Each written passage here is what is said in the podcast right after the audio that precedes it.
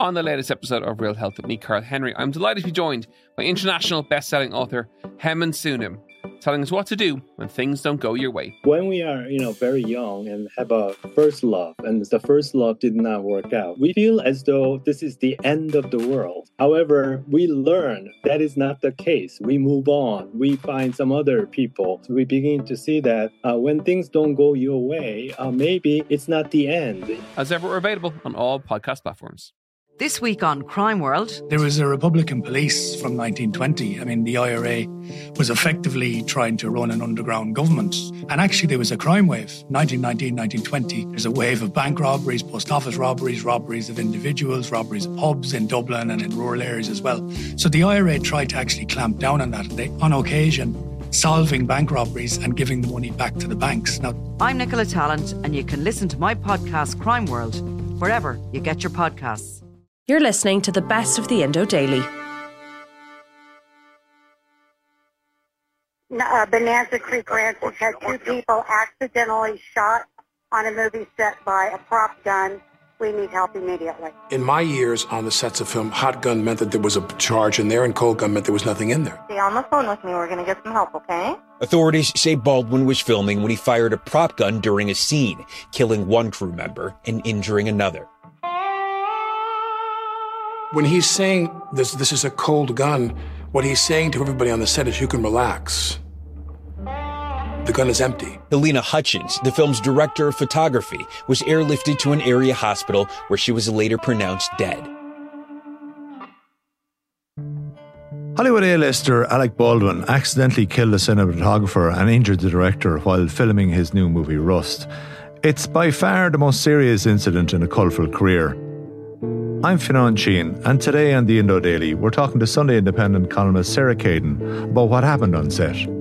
But first, Alec Baldwin's charismatic roles and his controversial life with Irish Independent film critic Paul Whitington. Paul, Alec Baldwin, big Hollywood name, has been around for, for nearly four decades now, and yet many people would probably struggle to identify an iconic role that he's associated with. A very varied career.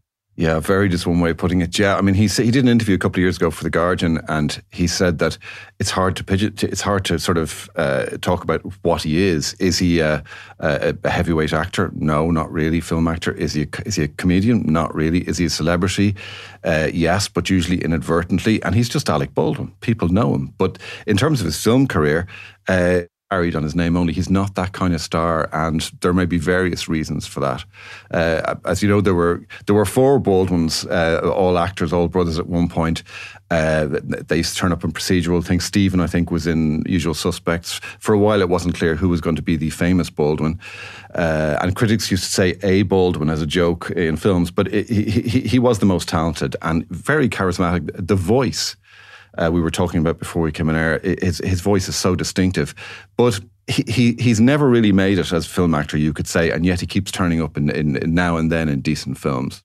What pitch the you know the top five Alec Baldwin TV and, and movie roles that people would, would say, oh yeah, I, I know him from that. Well, he was he was in the hunt for Red October. He was quite a young uh, actor still, and he was only in his early thirties, I think. Uh, and he, as Jack Ryan, a, a, role that's been played by by people like Harrison Ford, who carry films on their own. I know Ramius, General. He's nearly a legend in the submarine community. He's been a maverick his entire career. I actually met him once at an embassy dinner. Have you ever met Captain Ramius, General? Uh, but he was kind of blown out of the water on that by Sean Connery. He was in Glengarry Glen Ross, uh, which he was very good in. It's a short role, character role again. He's very good. I mean, obviously, Thirty Rock. You you you, you can't go by that. He's he's Jack Donaghy. He played the, the network executive. Very very funny. Do you think I hate women? Absolutely, but it's not your fault. You are genetically predisposed to compete against other women for the attention of strong, powerful men like myself or others very similar to me. For example, Hercules, the Highlander, or uh, God. His gift is for comic acting, and, and it was at that point that it was fully realised. Obviously, he's a, I think he's presented Saturday Night Live seventeen times. Is it? I think that's more than anybody else. Uh, but Trump, he made his own. Let's cut to the chase, folks. We need wall, okay? We have a tremendous amount of drugs flowing into this country. from the southern border, or the brown line, as many people have asked me not to call it. Uh, he, he, he made those impersonations his own and he entered the political arena and seemed to be very happy with that. Uh, he's, he, he's done lots of decent things. It's complicated, which was a very nice um, uh, Meryl Streep comedy. He was very good in that, opposite her, but opposite her, never really carried a film on his own. And his personal life, you'd have to say, added and taken away from his his his career. It kind of almost comes in, in, in two stages, uh, then and now. Let, let, let's talk about then. Married to Kim Basinger, and there was substance abuse issues and all that. He he um, he started out in Knots Landing at the, the, the sort of seventies eighties soap opera, which may not have helped his film career because that was kind of a black mark back in those days. You know, you were kind of you had the stain on your character of having done a soap. Uh, and he married Kim Basinger or, or, or Basinger, as they say over there, who was five years older than him, and she was very established, nine and a half weeks, the, all these films she'd already done, and. Uh, it helped him because they became one of these Hollywood couples, and he began to get more and more work. Uh, but they had a they had a tempestuous marriage, and then they, they had a very spectacular litigious breakup. And uh, I find it kind of endearing that he doesn't have the good sense to keep his mouth shut when things like this happen. And he, he, he, he, you know, he was saying all sorts of things. He has a bit of a temper, we believe. And then there was this famous incident with Ireland, his daughter, uh, Ireland Baldwin, who, who was 11 at the time, and he, he, he left a very nasty voice message, which was then uh, released to the public. Um, and I think he called her, what did he call her? Yeah, rude, thoughtless little pig. She was 11. At 11 years of age. So it was not his finest parenting moment. And and classically, Ireland got her own back on dear old dad. She has on several occasions, but most recently, at uh, uh, about two years ago, uh, he, I don't know why he agreed to it. He agreed to a roast, uh, which was pretty brutal. I mean, some of the comedians were saying things like, um, you know, what's the advantage of becoming a dad late in life? Strong, healthy pallbearers. So, and he, he was sitting there putting up with this, but then uh, Ireland came on and said, looking splendid, and said, um, uh, "Hi, Dad, I- am Ireland," as though he didn't even wouldn't recognise her in the street. So, yeah, she has. A lot of people only know my dad as an angry guy, but he's more than some lunatic who loses his temper. He also loses Emmys and Oscars and custody of his firstborn child. Am I right? Um, I think there's been some some kind of uh, rapprochement uh, uh, in recent years, but yeah, she has a sense of humour. Ireland Baldwin now, you know, famous model and, and influencer in, in, her own right. Yeah. Um, and there has been a, a series of incidents with him uh, where his his temper has got the better of him. There, but for the grace of God, uh, go people like me who have a, who has a bit of a temper because if you're famous, you're going to get found out. He was on a plane, he was playing a game on his phone, and he didn't want to stop when the plane took off, so he had a big row. Got a big row about that. Got thrown off the plane. Um, his most recent one was uh, he had an argument over a parking space outside his building in New York, and that turned into a big production. He's had a go. Up. He he just he has a bit of a temper, and he mounts off, and he doesn't seem to learn, which again I find quite endearing. And th- there was a there was a battle with with alcohol and, and drugs yeah, back in yeah. 1890s territory. There was, and I think that was to do with the fact that or he says it's to do with the fact that uh, his parents, he moved to Los Angeles to do Landing and then stayed there for a while he, he, before returning to New York. And his parents, he's from Long Island, his parents, both his parents, I think, died when he was de- out there. And I think he had a big problem with that because he was filming and he, he uh, so he, he, I think alcohol big time.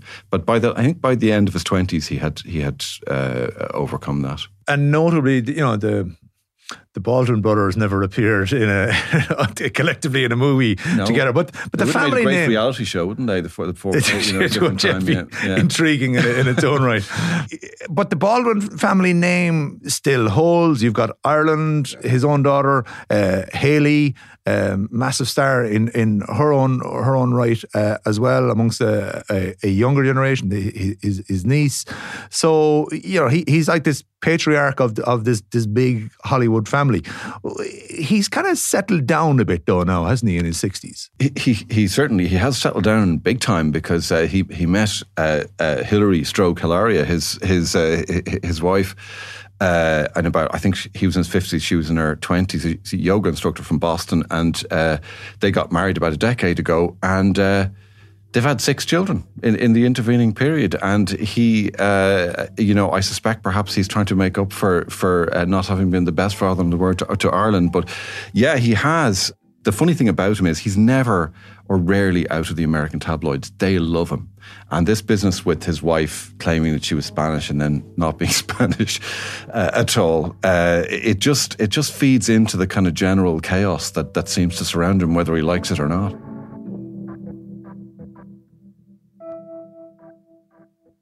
Sarah, uh, tell us about Rust, this movie that Alec Baldwin was was filming both as as actor and producer in this case.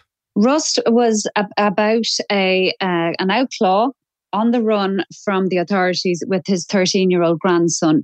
Uh, Baldwin was the outlaw, and he had kind of posted clips of himself before all this happened of you know in his kind of grizzly beard joking about looking like santa claus so it was like you know sort of veteran, you know, Wild West outlaw, um, you know, he, anti-hero. And um, he was also producer on the film, as you said, but he says not a kind of money guy producer, but more a sort of creative guy. Okay. And and then so they're they're they're filming out in the desert. And what do we know about the the lead up to the to the fatal shooting where Halyna Hutchins uh, w- w- was killed, and, and Joel Souza, the director, then was injured.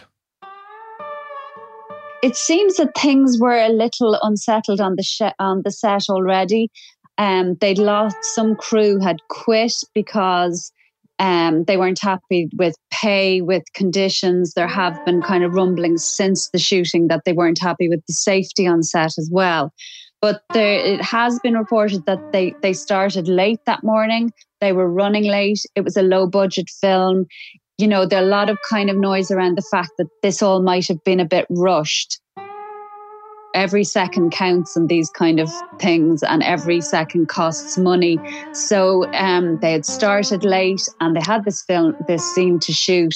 They had just finished lunch. They were back, and uh, Alec Baldwin was in a kind of a barn set up with Halyna Hutchins and Joel Souza, who was the film's director. And they were kind of mapping out the scene that they would then film, but they weren't filming at the time that the shooting happened. So they're they're they're effectively in rehearsal for for this shootout scene. Uh, he's handed a gun, and and and the gun goes off, uh, killing Halyna Hutchins. Exactly. So, what all you know, there but there are a lot of people involved in the whole picture at this stage who are, uh, have explained to a certain extent that the role that they played that day. But what had happened was they had gone for lunch. The woman who was the armorer on the film, uh, Hannah Gutierrez Reed, she was responsible for all the guns. And before the lunch break, she has said that she set up three guns um, and filled them with the dummy rounds and laid them out. She apparently put socks over them so that people knew you weren't to go near these guns. And everyone went to lunch. They came back. She gave the gun to that they were to her, rehearse with with a guy called David Halls.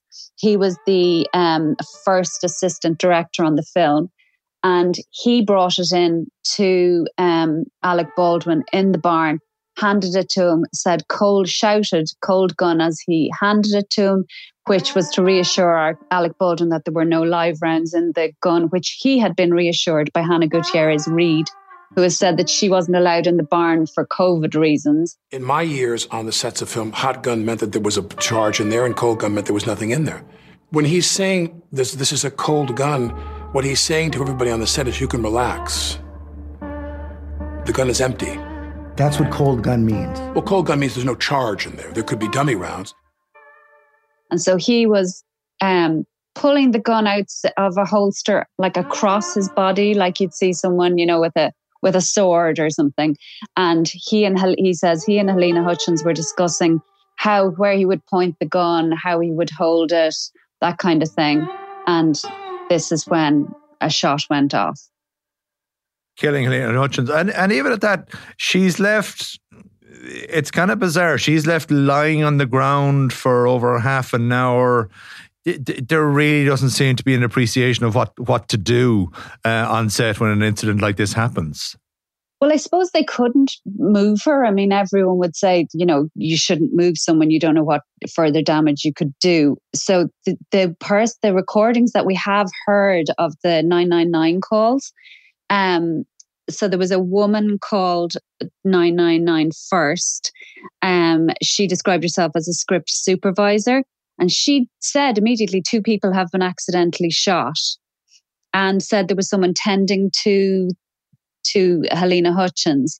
And the Baldwin has said that she lay there until a helicopter came for her. And the kind of odd thing, though, Fionn, is that Baldwin, you know, he must obviously he must have been very shocked, and you know, people, you know, people behave, you know, they forget things, and they, you know, he must have been terrified.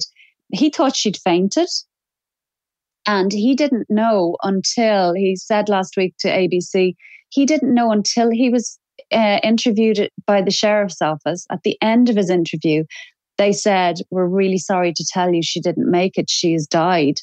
And he said that is when he, like, uh, that was the end of the interview. They let him go. He went outside and phoned his wife, and the photographs that everybody would have seen the the day that that had happened of Baldwin like walking along really obviously distressed on his mobile phone he says that he had just been told that she had died and he was phoning his wife to tell her what happened what do we know about the victim Halyna Hutchins at this point she was a Ukrainian um, uh, uh, director of photography she was very much an up and coming kind of star of of uh, films and she um, had a, a, husband and a son whom Baldwin has met since, and she um, had worked in the United States. She for years she had actually posted uh, on her social media.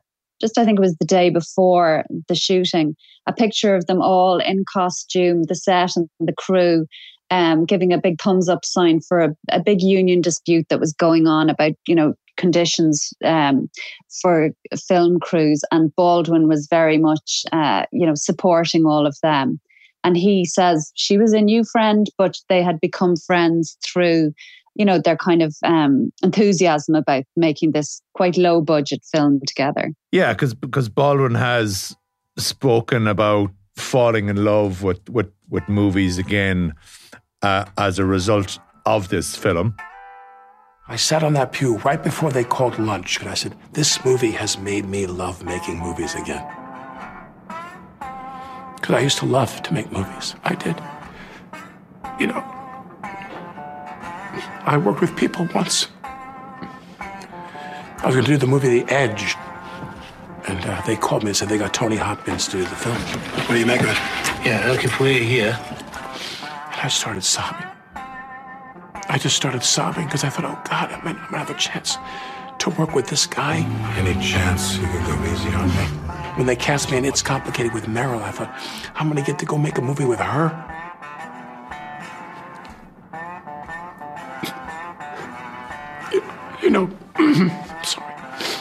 People, they have their dreams. No matter how old you are, you have your dreams of people you want to work with. And this movie made me love making movies again. I really thought we were onto something. Yeah, I thought it was the oddest part of the whole thing because Baldwin cries a few times during that interview and you know i wouldn't doubt his sincerity at all like an awful thing has happened but he seems to cry equally when saying oh i'd fallen in love with films again as when he's talking about someone who died potentially as a result of something that accidentally happened while he had a gun in his hand. Um, so it's it, it, was it's it's a funny moment if you ask me because it nearly elicits sympathy for Baldwin and his craft when really you know that's not the point. Yeah, it's it's a very emotional interview, and, and I suppose the difficulty is when you're seeing an actor do an interview uh, like that, you're, you're remembering some some characters that he portrayed over the years and the similarities there. But do you feel that? Do you think the ABC interview good move or bad move at, at this point? Um, to be putting out his, his, side of events? And is it part of a, a, a PR operation because he has himself been personally criticised about about this killing? I think he, he probably would have come off worse if he said nothing. I think it was, I think he had to say something. And of course, every single thing he says is going to get picked apart. And yeah, you can't help but watch him do it and and perceive it as performing because I think it's probably impossible for someone as long in the tooth and acting as Baldwin not to go into some kind of a, almost a performative sense of flow. But I, I mean, I didn't doubt his sincerity, but I think we've all kind of seen and heard enough you know dramas and documentaries about the you know the mechanics of the PR machines behind these things not to think that uh, he sat down at a big you know he was given advice from all kinds of people from all kinds of angles who minutely you know uh, picked apart what he should say, what he shouldn't say, what was the best thing to do, what wasn't. I mean, he says, I don't care about my career. It doesn't matter. But, you know, of course, he, he wants people not to think well of him so much, but to maybe he would, maybe from his perspective, to judge him fairly. And there seems from from looking at the interview and, and the circumstances around this incident, there's kind of a conspiracy theory building up around was was this sabotage, was it was it deliberate, was just it was just a series of unfortunate events. And within that is Baldwin himself making a, a, a big deal about that he didn't touch the trigger. Yeah, I mean, I think the sabotage element is the really most kind of bizarre aspect, and that that word has been used by the lawyer for the armorer uh, Hannah Gutierrez Reed. Um, like uh, he says, what Baldwin says is, I he he touched the hammer, but never the trigger. Now I don't, you know, I don't know about guns, but you know, he's saying that he pulled back the hammer, never touched the trigger. He never pulled the trigger. People have said since the interview a gun can't go off unless you pull the trigger. But I think probably more or equally important is the whole cold gun thing. So Baldwin says David Halls handed him the gun, shouted cold uh, gun, and Baldwin said that means that you can relax. Um, since this happened, George Clooney, among other people, has said, you know, when you get handed a gun, it doesn't matter what they tell you about that gun he Clooney he said personally he checks that gun. He shows the gun and the inner workings of the gun to whomever is going to be in the room or you know with the gun possibly pointing at them and that he does that in every single scene and that you do not shoot you know you don't take a gun into your hand without on trust basically but Baldwin completely disputes that and says you know, my job is to trust the people who's, you know, the chain of, of, of kind of command down from the gun.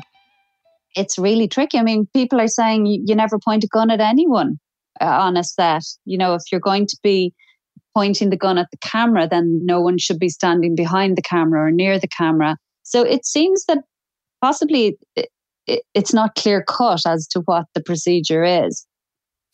And did you get the impression that he feels guilty about about this incident, about about the killing, about the about the injuring as well?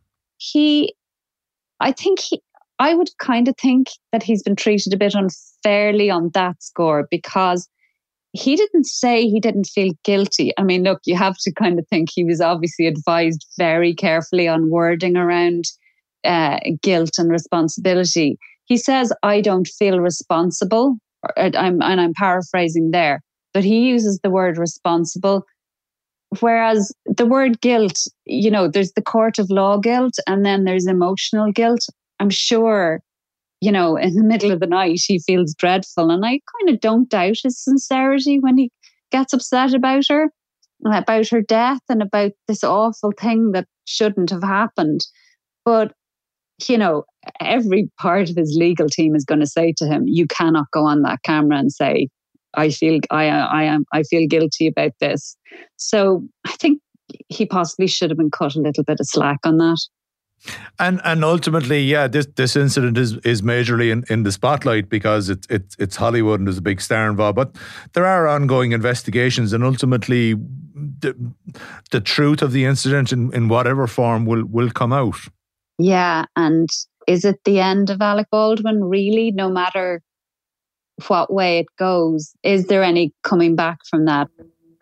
It is judged in the end to just have been very a very unfortunate accident is there enough goodwill towards Alec Baldwin to really allow his career to continue? I don't know. I don't know if there is. I think it could be the end of him, which I think would be a pity. I'm Fionn Sheahan, and today's episode was produced by Mary Carroll, researched by Tabitha Monaghan, with sound design by John Smith. Clips courtesy of ABC News, 20th Century Fox, NBC, and Comedy Central. You can listen to the Indo Daily wherever you get your podcasts.